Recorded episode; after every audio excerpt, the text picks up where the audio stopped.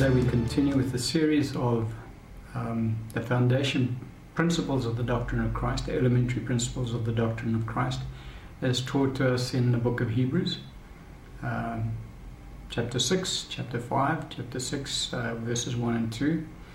And uh, there are the six foundational doctrines, which is repentance from dead works, faith toward God, the doctrine of baptisms, laying on of hands, resurrection of the dead, and eternal judgment.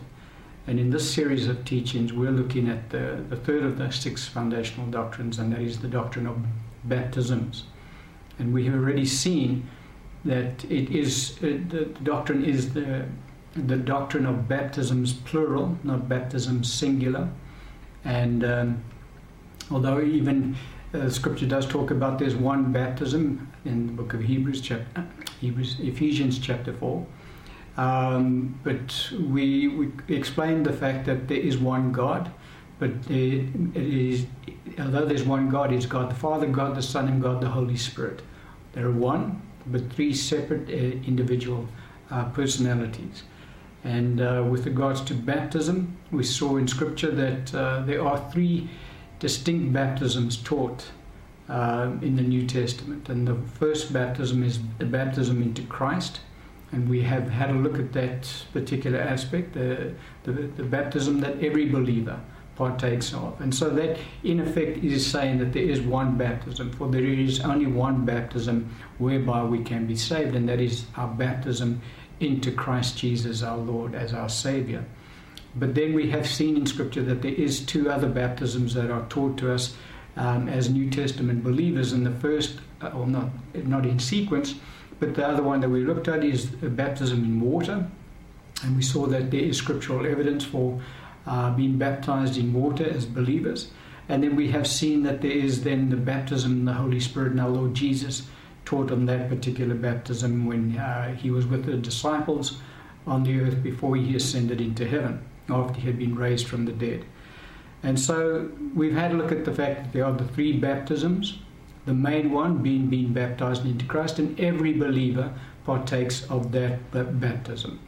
Um, and uh, we're now going to be touching on the second, well, as I say, it's not second in sequence, but just uh, from a teaching point of view.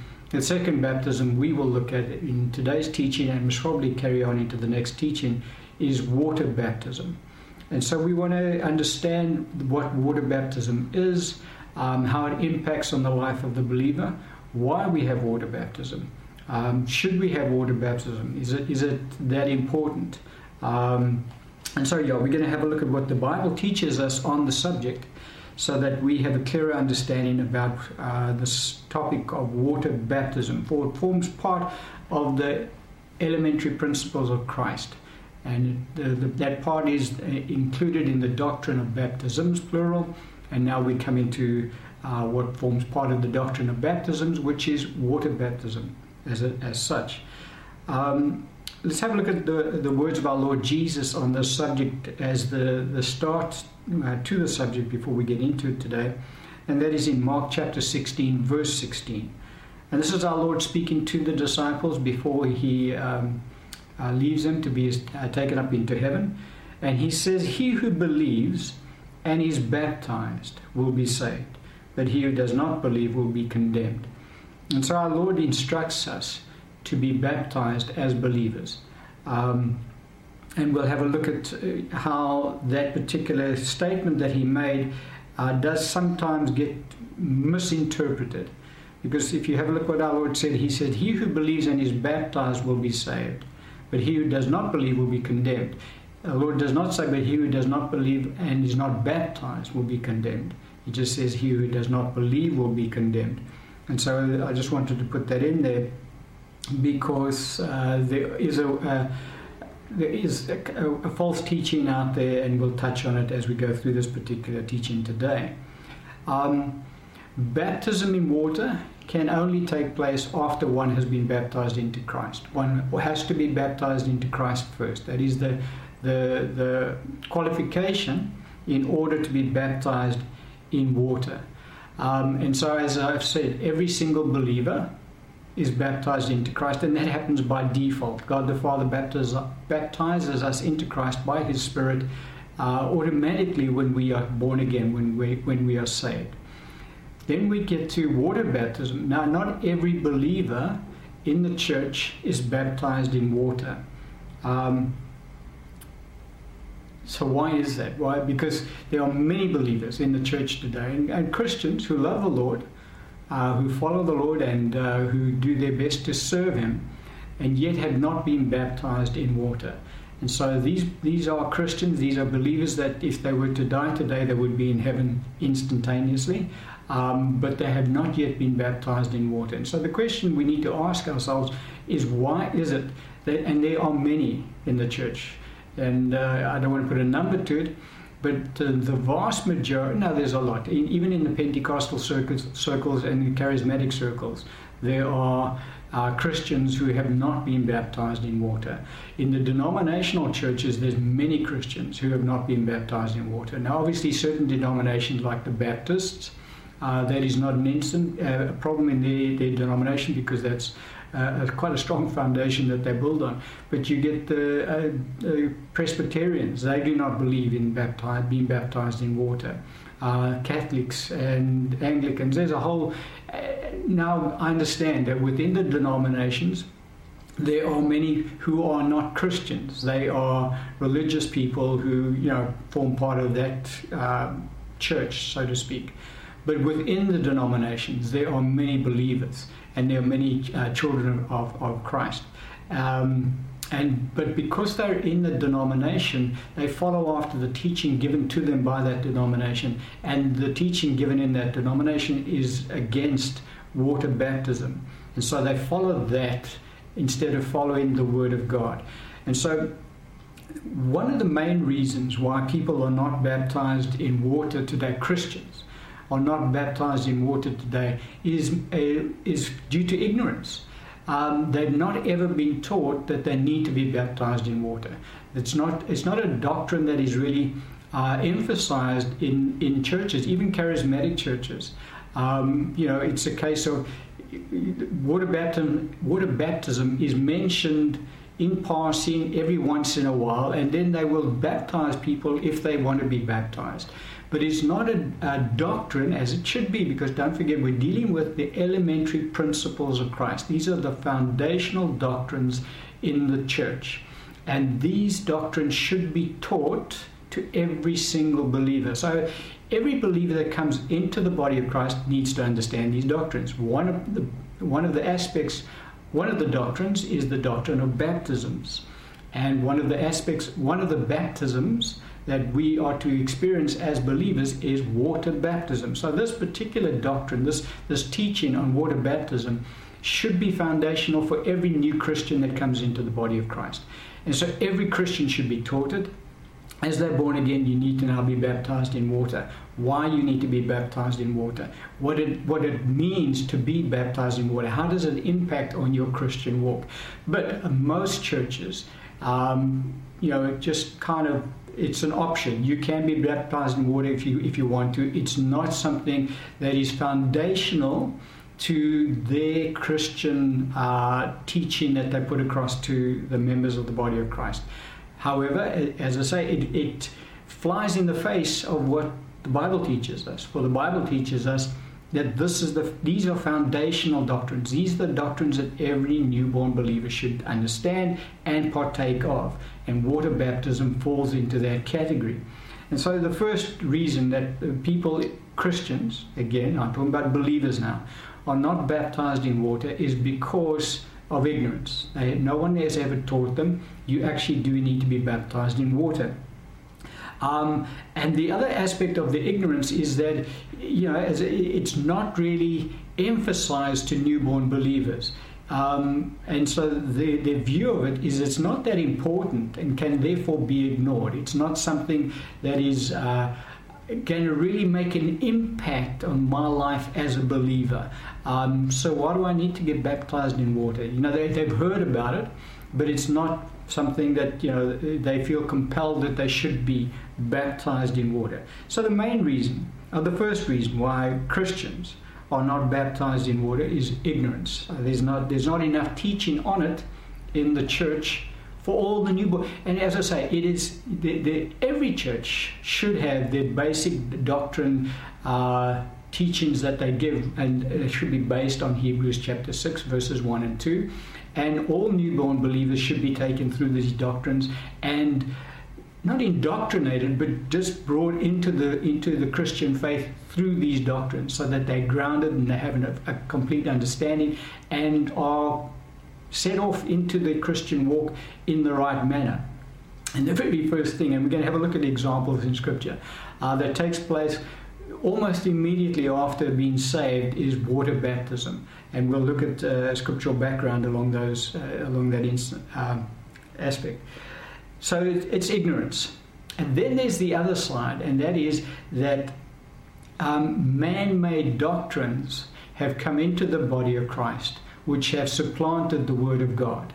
And uh, the, the man made doctrines that I'm referring to specifically here is sprinkling little baby children um, with water and referring that to that uh, practice as baptizing uh, one into the body of Christ. And so we'll see from Scripture that that is completely against the Word of God. That's not what the Word of God teaches us at all. That is something that men have come up with and have introduced into the church uh, to, as I said, supplant the Word of God, to replace what God has said. God has said, this is what you should do. And man has said, okay, God, we, we've got a better idea. We'll do it. We're going to do what you're telling us to do, but we'll do it our way. You know, we're not going to do it your way because your way is a bit inconvenient. Our way actually is a lot more practical, and uh, so we'll do it our way, and that'll be fine. Thank you very much.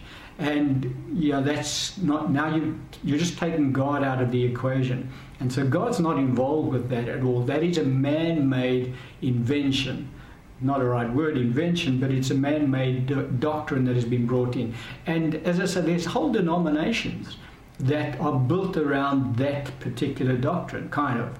Not built around, but that is one of their foundations. That if you come into this church, you can be a member of this church, your babies will be sprinkled with water, and that is the baptism that they will incur. Uh, that's their water baptism. But that is, as I say, not what the Bible teaches at all. And uh, our Lord Jesus had a similar problem in his day, um, in that there were the Pharisees and, and the religious people of his day had also in, invented, invented is not the right word, had come up with uh, their own man made traditions um, that seemed good and seemed right. But what happens is when man made traditions creep into um, well, it wasn't the church in those days, it was obviously Israel. Um, what happened was the man made traditions then began to take on more importance than God's word. And where the two clashed, man's traditions then supplanted the word of God.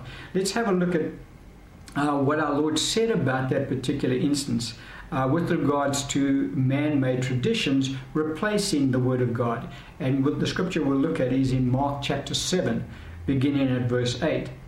Um, our Lord speaking, the, the, Pharisees had come up and they had uh, complained that Jesus' disciples weren't washing their hands uh, before they ate. Uh, they weren't doing things, they weren't observing the traditions uh, of the fathers. So they weren't complaining about the fact these guys were not doing observing the word of God. They were complaining to Jesus about the fact that his disciples were not observing the traditions of men. And so our Lord responds to that by saying to them, For laying aside the commandment of God. So there you go. They now have laid aside God's commandment he said, You hold the tra- tradition of men. So they had supplanted the commandment of God with the, the, tradition of men because they had viewed the tradition of men. Our tradition is far more important to us than what God says on the subject. And so we will rather do what our tradition tells us to do rather than obey what God tells us to do. And Jesus said that's exactly what where they had come, uh, come out of. And he said, the washing of pitchers and cups and many other such things you do. So they had invented all of these things. You had to wash your cups and your pitchers in a certain manner, and you had to wipe down your couches, and you couldn't see, you couldn't eat until you've done all of these things. And none of it was the word of God. God had never said to the Jews, This is what you should be doing. God had said other things to them. They had now tagged on and they had come up with all these own, their own traditions. And he, in verse 9, he said, He said to them, All too well you reject the commandment of God that you may keep your tradition. And so the commandment of God with regards to water baptism is to be fully immersed in water. That's uh, what we have seen John the Baptist, uh, is, we, we've done it in the previous teachings, that John the Baptist is, it was through his ministry that water baptism is introduced to us in the, the Bible, for it had not been taught prior to that. Um, we know that um, spiritually that the, the Jews were baptized in water when they went through the Red Sea. Uh, Paul teaches us that. But there was a type and a shadow of the baptism that we incur when we go, we're baptized into Christ and baptized in the Holy Spirit. I don't want to get into the, the spiritual side of it today, but the point is, is that water baptism as a, um, a practice was introduced to us through John's ministry, John the Baptist. And he, he baptized in water by fully immersing the Jews in the River Jordan. Uh, he obviously baptized in other areas as well, but you know we know about the River Jordan and we do know about other areas but it was full immersion into water. Um, in, and their baptism was, as we've said, in uh, preparation for the coming Messiah. They had to cleanse themselves in preparation for the coming Messiah. The baptism that we experience as believers, the one that our Lord spoke about in, in Mark 16, ours is identifying with the death, burial, and resurrection of our Lord Jesus Christ. And so we, uh, our baptism also is full immersion.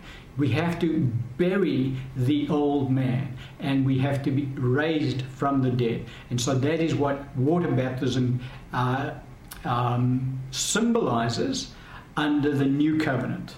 And although it symbolizes, there is there is spiritual connotations to it as well. But we won't get into the spiritual connotations today.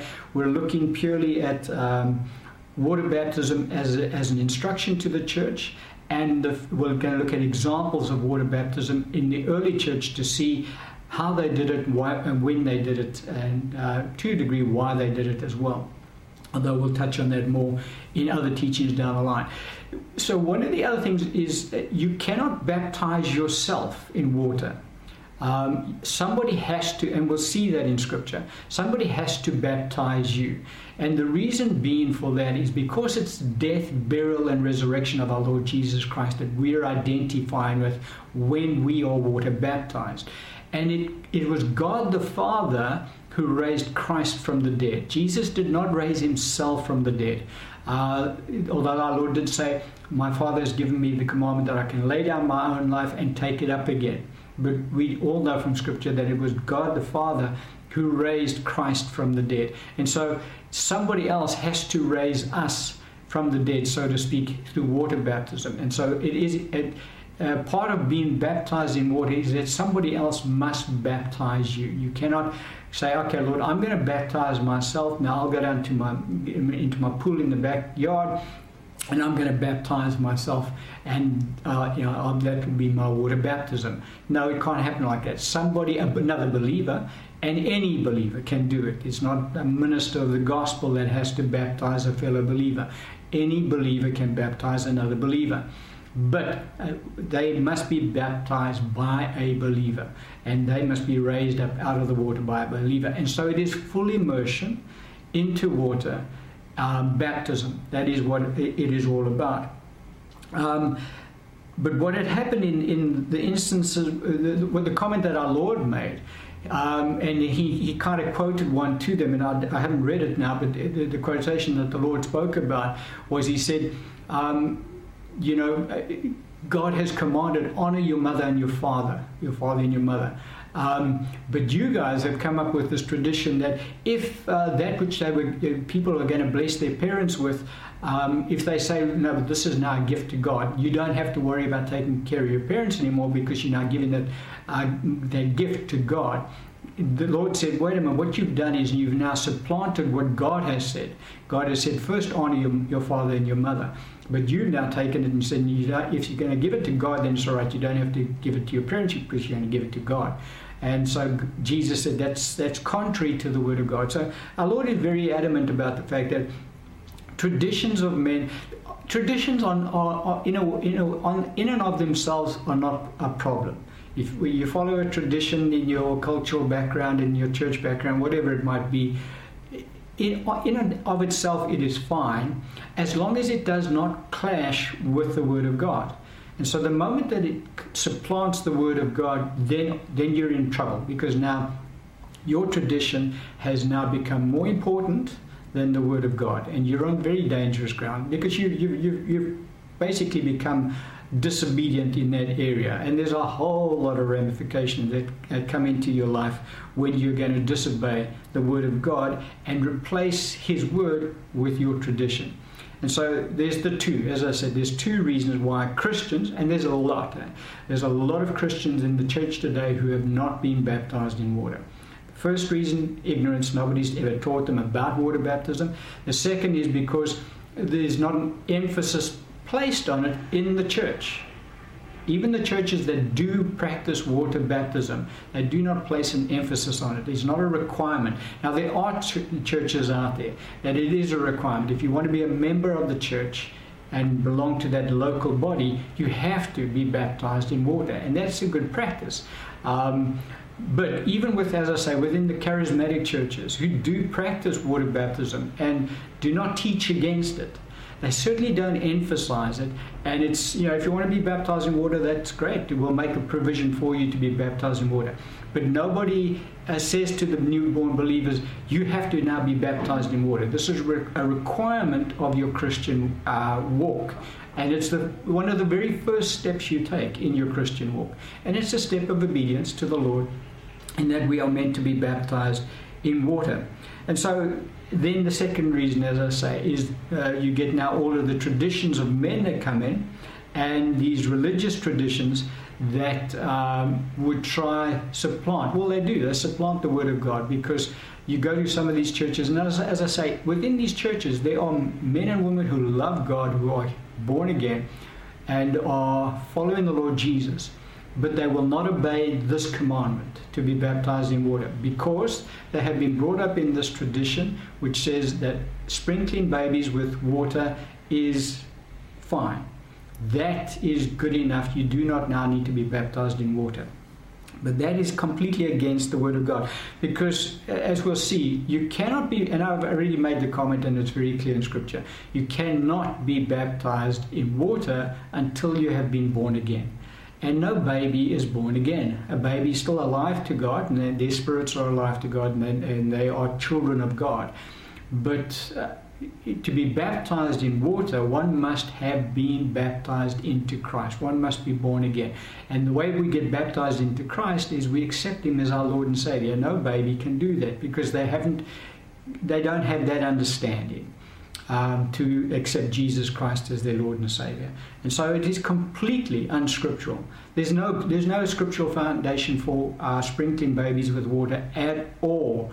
I'm talking Word of God foundation. There's lots of tradition out there, but there's no Word of God foundation for it, for that practice. And that practice has supplanted the Word of God in a number of uh, the denominational churches charismatic churches don't. Even some of the, the, the more, not Pentecostal, but the more um, word based churches which are not traditional, are not denominational, even those churches you find this practice of sprinkling babies creeping in uh, into their churches. Um, why? Look, it's it's obviously uh, there, there is a, a, spiritual aspect to it. Satan gets involved. You know, whatever Satan can do to hinder the work of God, that's what he'll do. And if he needs to put in the uh, false doctrine, because it, all false doctrine originates from Satan. Uh, it doesn't matter where it really come from. Uh, and who brought it in. But ultimately, because it's false, it came from Satan. He is the one who brings in, he's the one who's the liar.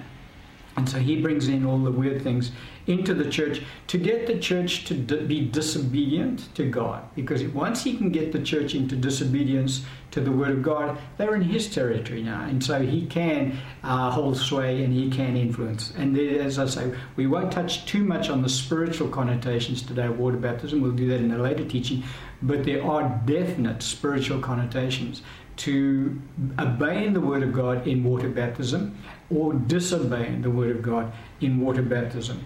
And um, those are the, the issues that need to be dealt with.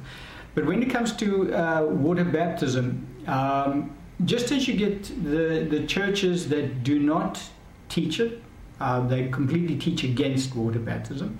Uh, we'll sprinkle our babies, thank you very much. We're not interested in what the Word of God says on the subject. Um, so you get churches um, that go the opposite now. Now, these are not really uh, churches that serve the Lord, but you get um, the, the teaching that comes in that unless you are baptized in water, you cannot be saved. And they, they take John 16 16 out of context. And they say that our Lord said, Those who believe and are baptized shall be saved. And so they say you cannot be saved, you, you have to believe, but unless you've been baptized, you can't be saved either. Uh, you have to have the two together in order to be saved. And of the two teachings, the one that teaches we don't baptize, and the one that teaches you have to be baptized in order to be saved, that is the one that is the most dangerous of the two false doctrines. For both of them are false doctrines.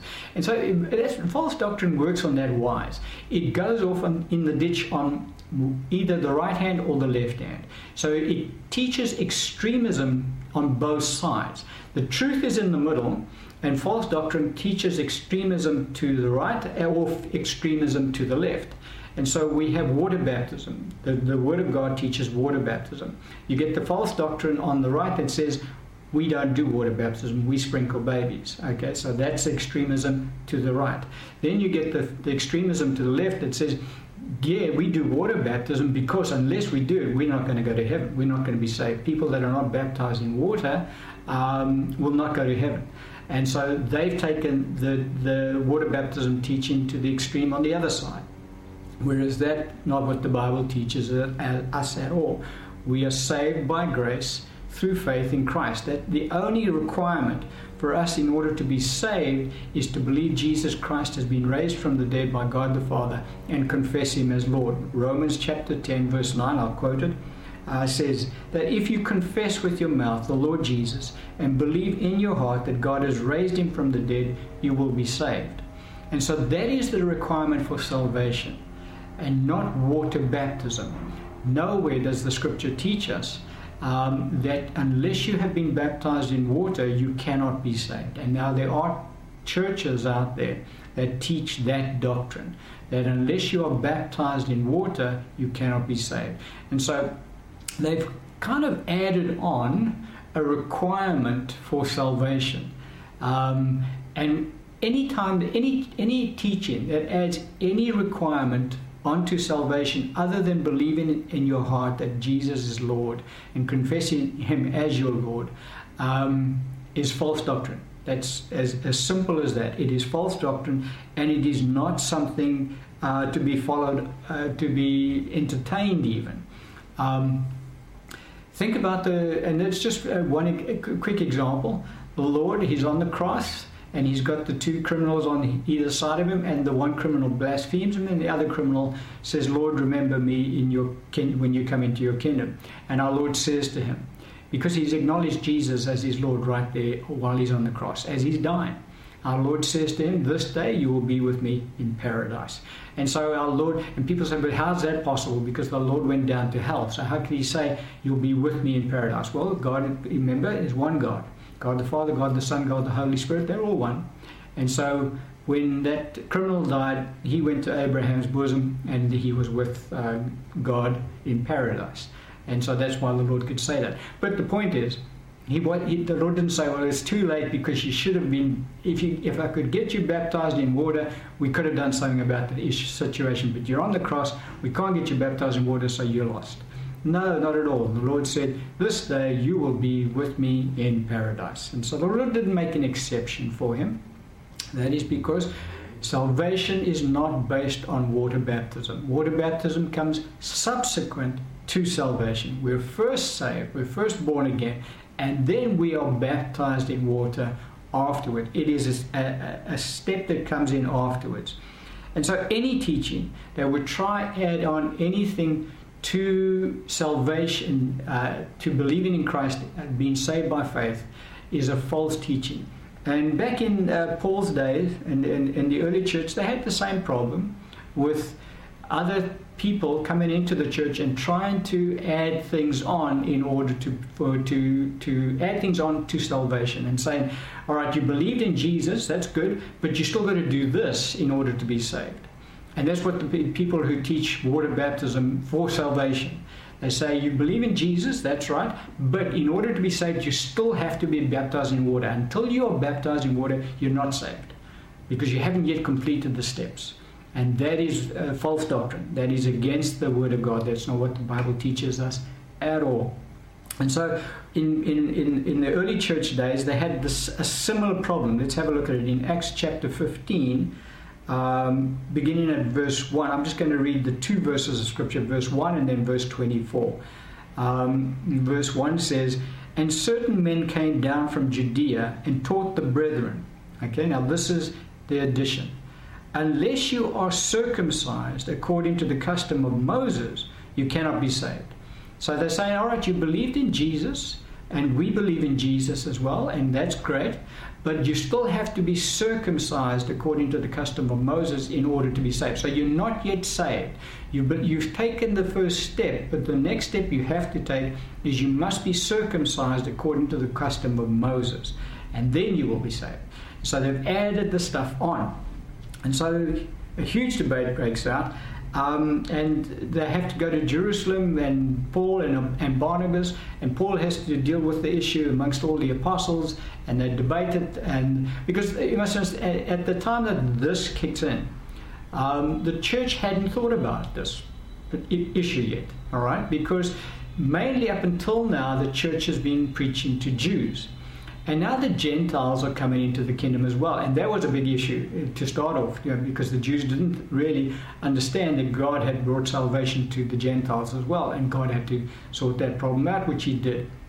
And so now Gentiles are starting to be added to the church.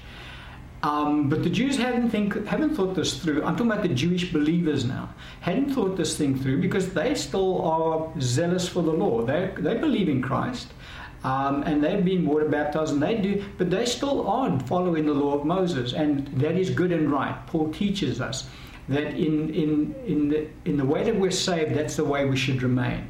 And so, in other words, if you come into the kingdom of God as a Jew, stay as a Jew, and carry on practicing, uh, be a good Jew. If you come into the kingdom of God as a Gentile, stay as a Gentile. So he says, don't cross pollinate, don't Jew now become like a Gentile, Jew, and Gentile try become like a Jew. It doesn't work that way you, you remain in the calling with which you are called, and that's how we stay in our walk with the Lord. Um, and so the Jews have not thought through how should the Gentiles actually fit into this Christian walk. And so now what happens is the, the Satan takes advantage of that and he puts out his false teachers out into the church and they start going around to the Gentile churches and they start um, preaching that they, the Gentiles need to start observing the law of Moses and be circumcised. So, in effect, what they're trying to do is they're trying to get the Gentile believers to convert to, to Judaism. Um, and it kind of catches the church off guard because nobody had really thought this through except Paul. Paul is appointed as the apostle to the Gentiles. So he has full understanding in the fact that we're saved by, by grace through faith in Christ Jesus and nothing else. There's no other step that gets added to that. And so when uh, in Acts chapter 15, these guys, these false teachers, come down um, from Jerusalem to try and influence the Gentile church to convert to Judaism, Paul takes them on and says, No, that's not on. We don't go down that road. The Gentiles are not called to do that. Um, and so it creates confusion. And so they decide, the church decides, all right, let's all get together in Jerusalem and get all the apostles together and let's thrash out this issue because nobody really prayed it through or thought it through. Paul makes his uh, point. Um, the, the, the, Pharisees, who were believers, they stand up. If you go look and read the, the account in Scripture, they stand up and they say, "We these people should be should now have to follow the law of Moses in order to be saved." And so they're, they're, they're believers. These, these Pharisees, it's a, a, sect of the Pharisees who were believers, um, are saying, you know, they need to follow the law of Moses just like we do. And so there's now these two contra um, thoughts of doctrine that are clashing Paul's and the Pharisees. Uh, and both of them are Christians. Are, bringing this, and so the rest of them now are debating it and, and thinking about. It. And so eventually it comes out, and Peter and James stand up and they make the comments, and the Holy Spirit has His way. And so this is the result of it in verse 24.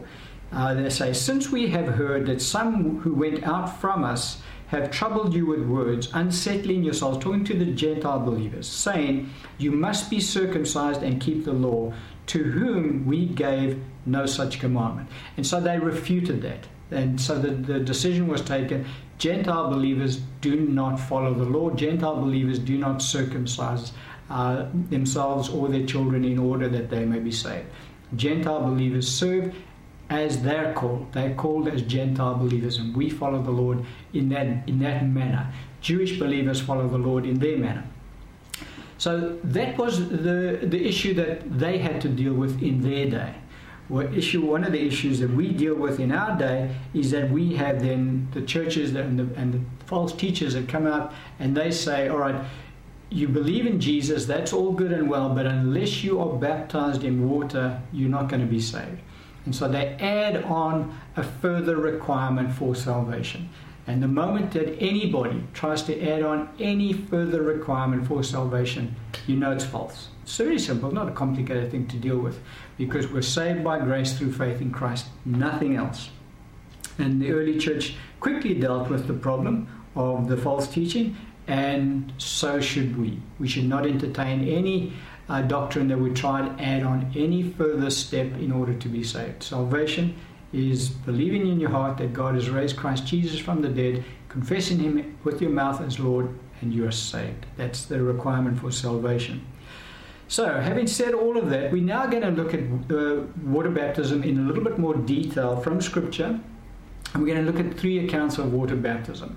And the reason we're going to do that is because we just need to re, not reinforce, but we yeah, emphasize the fact that water baptism is scriptural. It is a requirement. It is a practice that the early church practiced and that the church today should be practicing as well, because it is what our Lord Jesus has instructed us to do.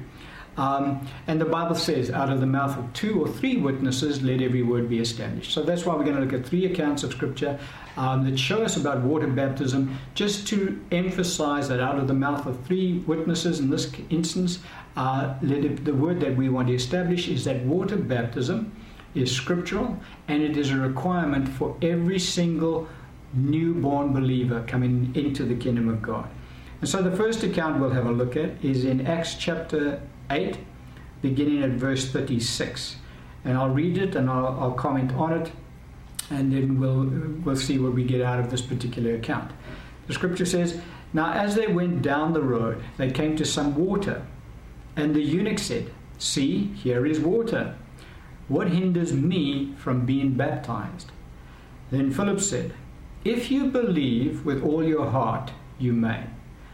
And he answered and said, I believe that Jesus Christ is the Son of God.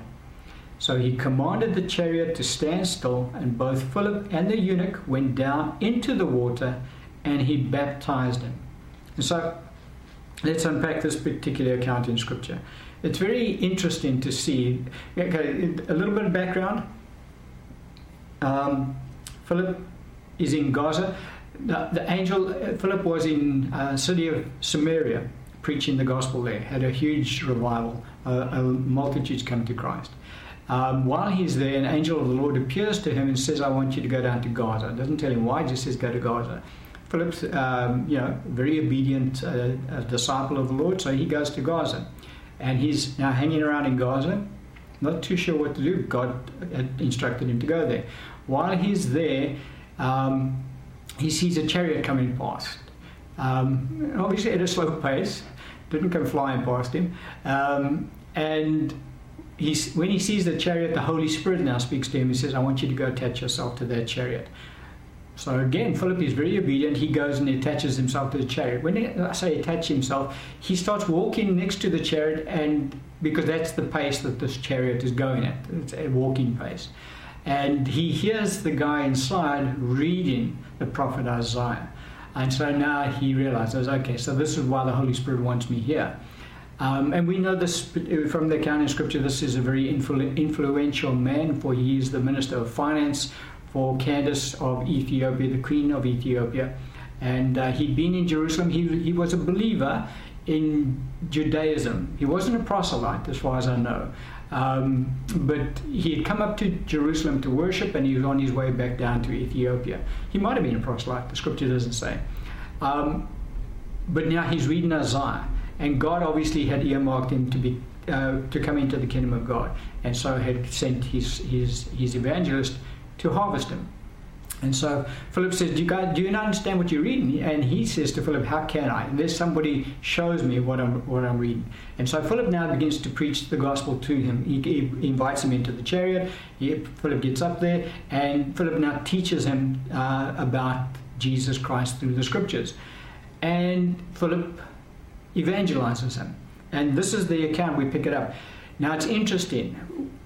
Philip has obviously mentioned and spoken about the fact that if you're going to be saved, you should be then be baptized in water. Because one of the things he, the, what the, the, the eunuch says to him as they come to water, he says, "See, here is water. What hinders me from being baptized?"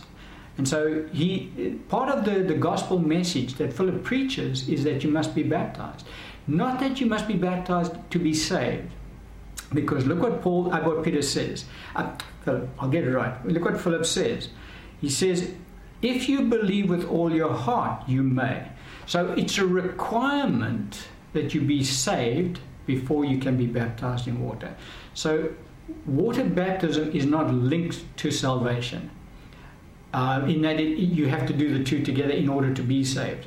But water baptism is linked from the point of view are you, that you cannot be baptized in water unless you are saved. And so the first step that has to be taken is that you have to believe with all your heart. Once you believe with all your heart, then and only then can you be baptized in water. And so this uh, eunuch says, I believe that Jesus Christ is the Son of God. So he believes in his heart and he confesses with his mouth. Then Philip takes him down into water and baptizes him in water. And so the, the, the couple of points we can pick up from this account is that water baptism is very necessary for the Christian because Philip actually in his gospel message preaches water baptism because that's what the eunuch wants to do. He wants to be baptized in water. And Philip says, Well, no, back up here. You can't be baptized in water until you believe. And so he said, I believe that Jesus is the Son of God, Jesus Christ, the Son of God. And Philip says, Okay, now we'll take you down and we'll baptize you. So he gets saved, he gets baptized into Christ first. Remember, we've dealt with that in the previous teachings. At our first baptism, we get baptized into Christ. Then he gets baptized into water. Um, and it also, it's a case of he was baptized in water immediately after he was saved. It, the, the, the early church linked water baptism as soon as possible to salvation. So it didn't happen same time. Translated means you had to be, be baptized to be saved. That wasn't the case. You first were saved, and then you were baptized in water as soon as possible afterwards. In this account, they, as, as the guy believed, so Philip took him down into water, and he baptized him in water. Um, and so that's the kind of the, the biblical principle that we can see out of that account.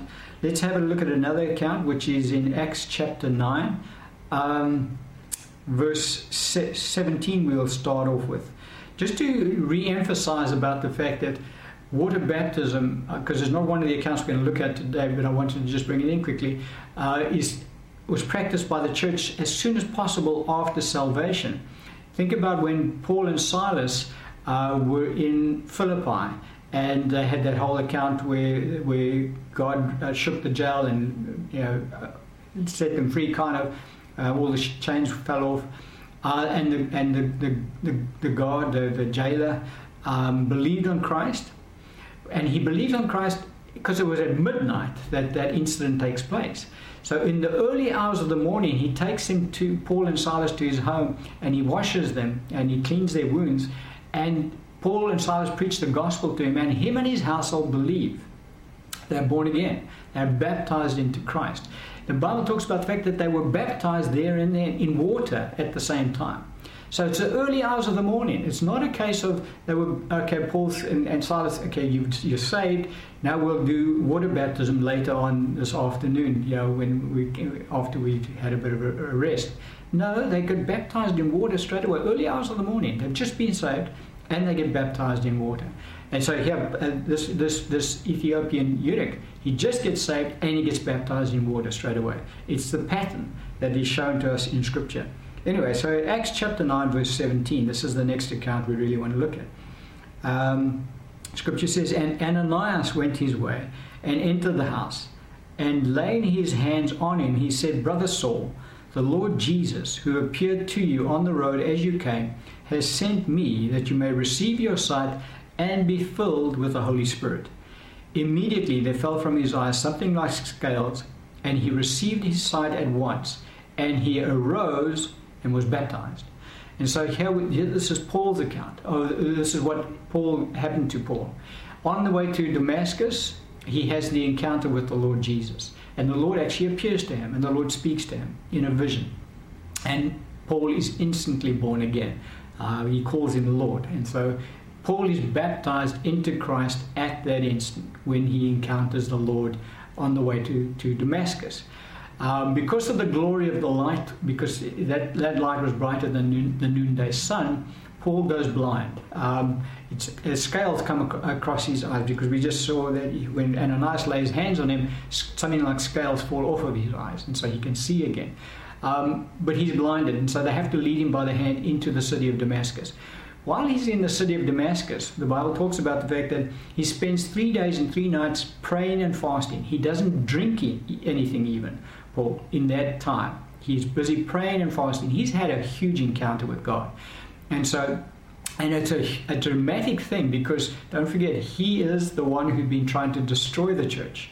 And so now he's realized what a huge mistake he had been making, and now he's repented, obviously, and now he is seeking God.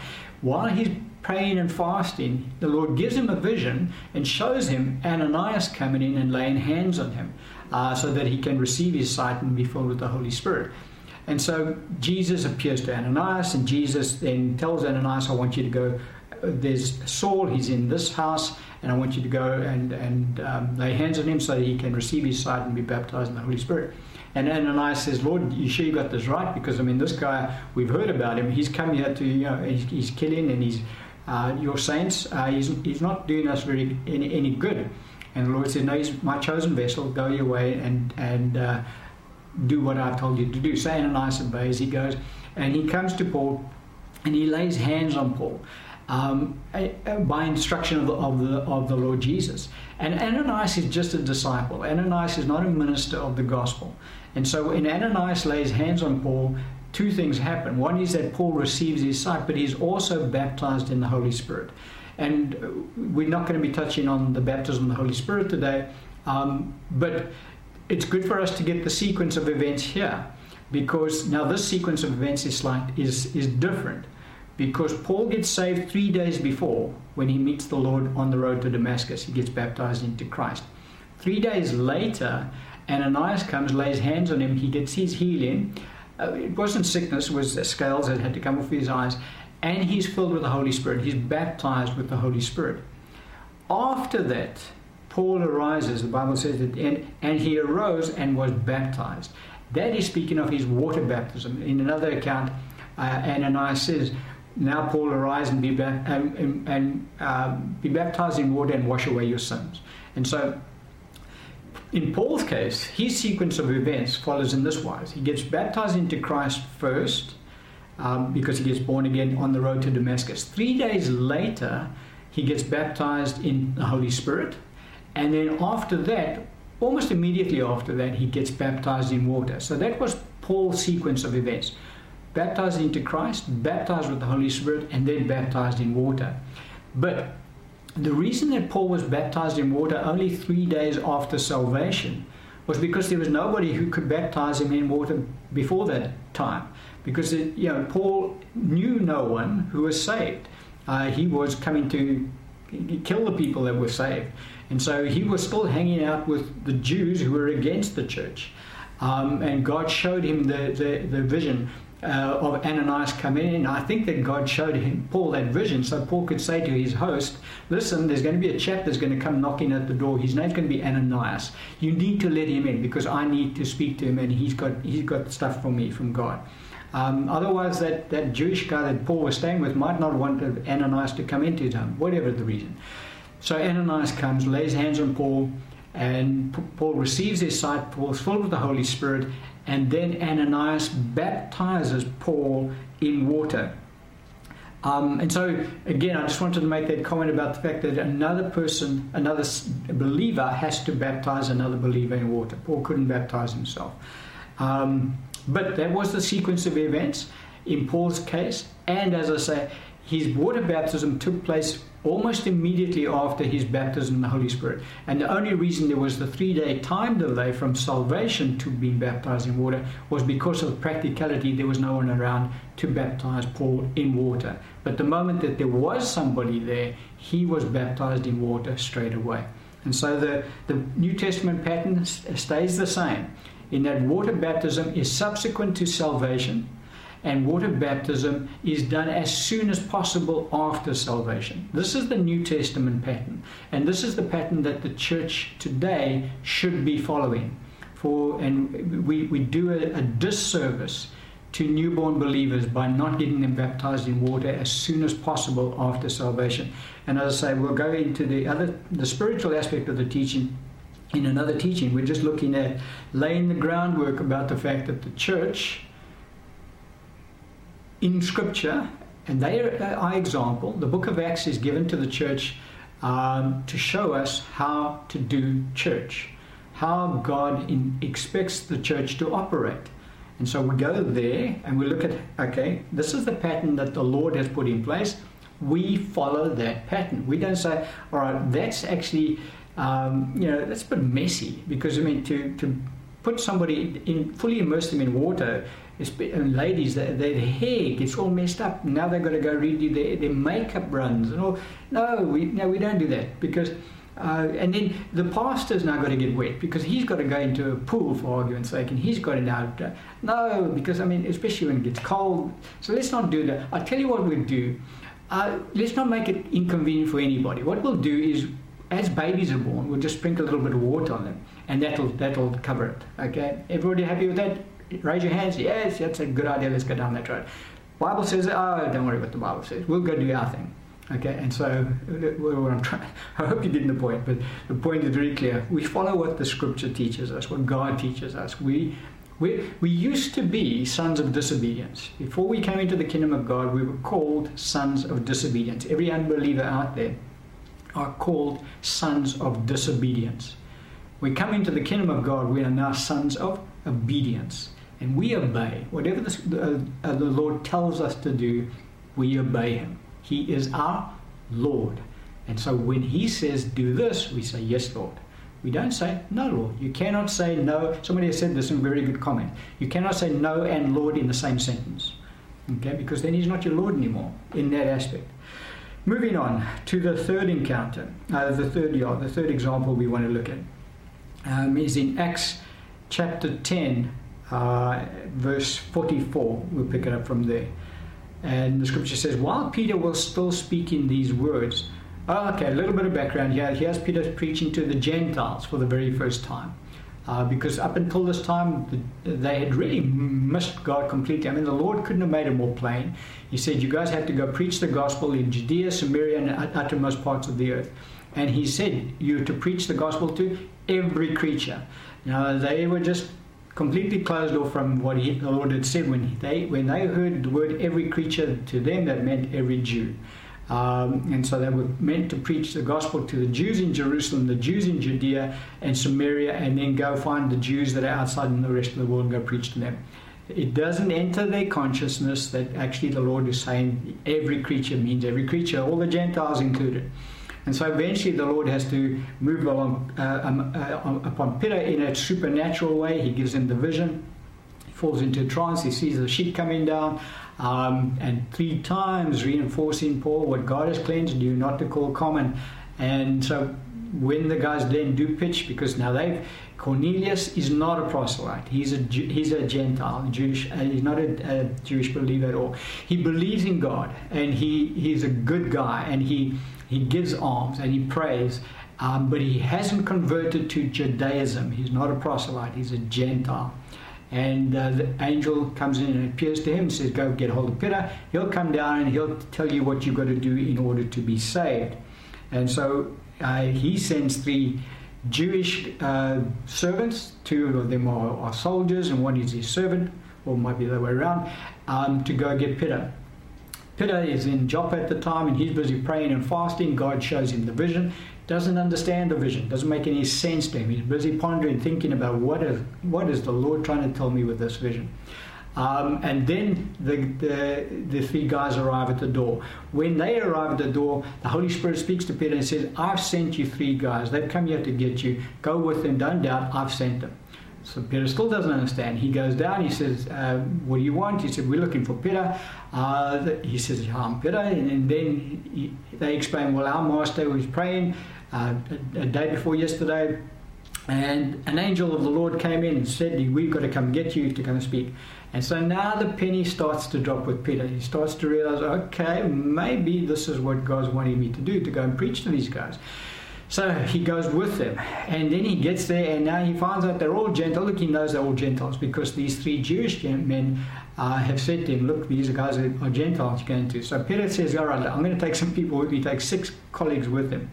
Um, because he needs backup, because now he's going to be breaking Jewish law and tradition, and that Jews don't associate with Gentiles. So he needs as much backup as he can because he doesn't want to be hauled over the coals with the, the Jewish believers because now he's gone into Gentiles. So he goes in and he starts off, he says, You guys know how unlawful it is for a Jewish man to um, fellowship with Gentiles. And so Cornelius was a Gentile, he was not a proselyte. If he had been a proselyte, would have been no problem for uh, Peter to go in and speak with him and talk to him. He was a Gentile. And so Peter is now preaching to the Gentiles for the very first time. God, it finally dawns on Peter, okay, the gospel is actually meant to be preached to these guys as well. So while Peter's still speaking these words, the scripture says in verse 44, the Holy Spirit fell upon all those who heard the word however many there were in that particular house at that time, because Cornelius had got all his friends and family together to listen to what Peter's going to say. The Holy Spirit falls on them while they were listening to the word. And those of the circumcision who believed were astonished, as many as came with Peter, because the gift of the Holy Spirit had been poured out on the Gentiles also. For they heard them speak with tongues and magnify God. Then Peter answered, Can anyone forbid water that these should not be baptized who received the Holy Spirit just as we have? And he commanded them to be baptized in the name of the Lord, and they asked him to stay a few days. And so there's so much that we can pick up on this particular passage of Scripture. Um, but the point, uh, uh so let's pick up on what we can. Peter preaches the gospel to them while they're hearing the word of God, they believe. And the instant they believe, they're born again, they're baptized into Christ. The moment that they're baptized into Christ, God baptizes them in the Holy Spirit. So you say, well, how do you get that sequence of events? Because Peter relating what transpired later in Acts chapter 15, in verse 7 and 8, um, gives us in, that insight. Let's have a look at it quickly. Um, because now Peter comes back to Jerusalem and he gets hammered by the rest of the Jewish believers. What have you done? You, Peter, you've gone, you've spoken to Gentiles. You know, that's completely unkosher. You shouldn't have done it. So now Peter's now defending himself. And the, the scripture says, And when there had been much dispute, Peter rose up and said to them, Men and brethren, okay, this is uh, this is further down the line. This is another debate that took place. But uh, Peter is just telling, re-emphasizing what actually happened on the day when he was preaching. He says, Men and brethren, you know that a good while ago God chose among us that by my mouth the Gentiles should hear the word of the gospel and believe. Verse 8, this is the part I want you to get. So God, who knows the heart, acknowledged them by giving them the Holy Spirit, just as He did to us. So God gave the Holy Spirit to the, those Gentile uh, believers because God acknowledged them. God acknowledged them because they were His, they were saved. And so that was the sequence of events. Peter preaches the gospel to them. While Peter's preaching, they believe. Because they believe, God acknowledges them. Because God acknowledges them, He then gives them the gift of the Holy Spirit. And God had to do that in that instance. Let me tell you why. It's very simple. Because the Jews that came with Peter would never have believed, even if the guys had said, We believe in Jesus as the Son of God, we believe that Jesus is Lord. The Jewish believers would not have believed that they were saved. Because in their minds, Gentiles couldn't be saved. Salvation was only for Jews. And so God had to supernaturally intervene right there in order to convince the Jews that were with Peter, because even Peter, with the vision, um, is still trying to get the, his mind around the fact that God maybe actually wants to bring the Gentiles into the church. But the other Jews that were with Peter, and there were six of them, they certainly weren't going to buy this idea of Gentiles being part of the church.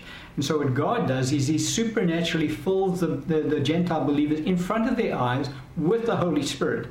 And they begin to speak out in other tongues exactly in the same manner as what the, these Jewish guys had experienced on the day of Pentecost. And they're astonished. I mean, the, the, Bible says they're astonished when they see what happens. And so God has to do this supernaturally in order to convince these, these Jews, uh, this is of me, guys, I'm bringing Gentiles into the church. You better get on, on board with the program. And so they do. Because then Peter says to them, he says, Who can forbid these guys water? You guys are, you, he's talking to the Jews now that are with him. We can't forbid them water. God's accepted them. They're in the kingdom, whether we like it or not. They're, they're, the Gentiles are part of the kingdom. And so he commands them to be baptized in water. And so here's the sequence of events on this account. Uh, they get saved, they get baptized into Christ first. It, again, it is always us we baptized into Christ first. Um, because that is the condition that has to be met in order to experience the other two baptisms, which is baptism in the Holy Spirit and baptized in water. Then, in this sequence of events, they then get baptized in the Holy Spirit first. Like Paul, Paul was baptized in the Holy Spirit first. Um, the eunuch, we never find out whether he was baptized in the Holy Spirit because he gets on his road and goes back down to Ethiopia, and Philip goes uh, gets taken by the Holy Spirit um, up. He gets transported by, by the Spirit of God up into another part of the world. Um, and we know that Philip doesn't lay hands on people to be baptized in the Holy Spirit. Well, he might have, be that as it may. So, in this instance here, baptized into Christ, baptized with the Holy Spirit, and then baptized in water. But again, the New Testament pattern is it's almost immediately after after salvation, baptized in water. There's no question about the from the early church. You know, is this a good idea? Should we baptize the guys in water? Yes or no? It's just that's what we do. These are these people are saved. They're filled with the Spirit. We now we have to baptize them in water. Can anyone forbid them to be baptized in water? And no, no, none of the Jews could raise their hand and say, no, we can't, because we've just seen what God's done. And so Peter says, he commands them to be baptized in water. And so every one of them is baptized in water straight away. And so that is the New Testament pattern. I think I've kind of from these three accounts, we can see that it's very clear that um, water baptism is full immersion in water.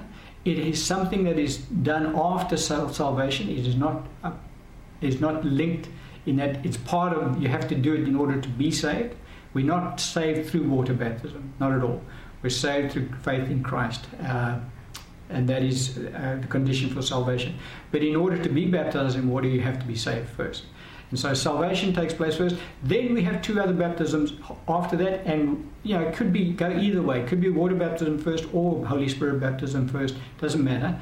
Um, but both are done as soon as possible after salvation. And water baptism is done as soon as possible after salvation. And that is the New Testament pattern taught to us in Scripture, and for any believer to then still come back and say, well, actually, I don't think it's that important. I don't think I, uh, I, I see what the Scripture says, but I'm going to ignore it. Well, just remember, you used to be called the son of disobedience, and you don't want to have that tag on you as a believer. Uh, once you know the Scriptures, you should obey, and you should do what the Lord Jesus Christ has said, uh, in that we should be baptized in water. And I, and I know the Lord also said, those who believe, um, you should baptize them in the name of the Father, Son, and the Holy Spirit. And then there's also that debate, and we'll have a look at that in the next teaching about how do we get baptized. Because there's also those, uh, there's some weird teaching along those lines as well. But it's an instruction given to us by the, the Lord Jesus, the head of the church, and as followers of Christ, that is something that we should be doing. And I'm going to end the teaching on that particular point today. Amen.